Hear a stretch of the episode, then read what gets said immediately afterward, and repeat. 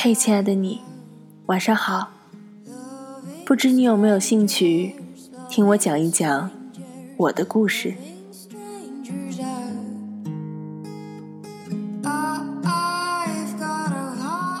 小的时候，和所有孩子一样，我也喜欢听妈妈讲故事。几个故事讲下来，妈妈已经进入梦乡，却依然梦呓着为我讲故事。在我的印象里，妈妈就像是一个可以讲出无数个故事的人，她能背下来很多故事。伴随在我的枕边，陪我进入梦乡。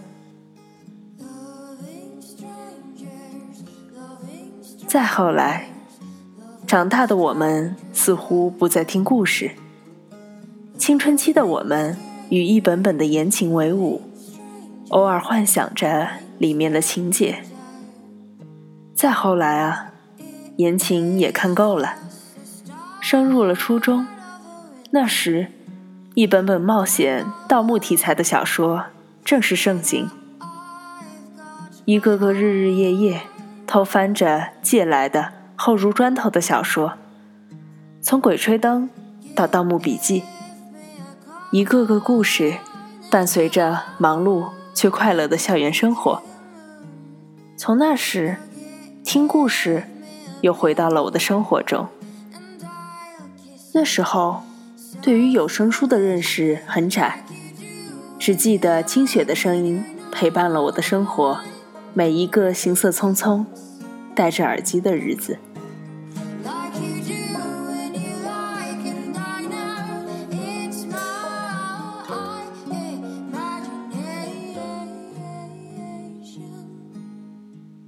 再后来啊，上了高中，那时我在艺术班，每天下午面对着画板，拿着铅笔或水粉笔，戴着耳机，听着一个个故事，有时是广播剧，有时是历史小说，有时甚至是自己录下来的必备古诗词汇总。现在想想，也许故事的内容是一点印象都没有了，但是当重新打开这些音频，当年的过往依然历历在目。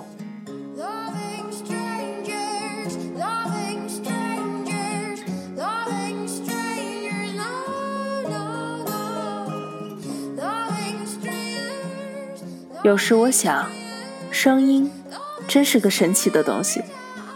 它不仅是一种传播的媒介，是一种对孤单的陪伴，也是一种记录的方法。也许就是这些年对故事的执念吧。有一天，我开始自己讲故事。我想把我喜欢的故事讲给别人听。我想分享那些让我感动的或是快乐的书。这是我的初衷，仅此而已。我讲我的故事，将一个个文字变成音频保存下来。虽然现在听听之前的节目，有着很多令人发笑的缺憾，但每当我录完节目，把它们分门别类的放在不同的文件夹里，我就会有一种很大的成就感，仿佛在读一本著作时，我也能参与其间，就并不是一个单纯的读者了。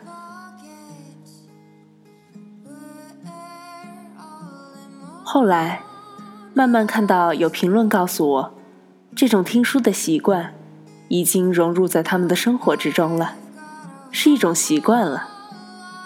这时，我忽然觉得高兴又羞愧。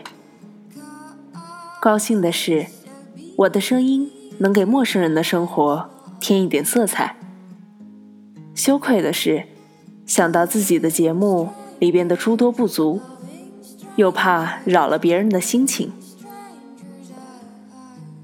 一路走过来，有过放弃的念头，也有过心血来潮一次录的很久的冲动。有一觉醒来粉丝暴涨，也有半夜不成眠，刷新点击还是寥寥无几的时候。但还好，我还在坚持。我希望我的声音可以成为你生活的背景音，能给你带来一点快乐和一点陪伴。谢谢你聆听我，熟悉的陌生人。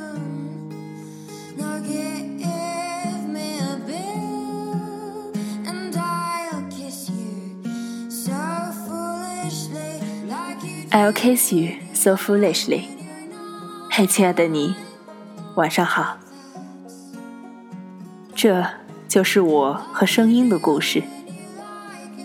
谢谢你此时的倾听。夜深了，窗外蝉鸣寥寥，风也不再带有温度了。希望你照顾好自己。希望在孤独的时候，我的声音可以给你带去一点快乐和温暖。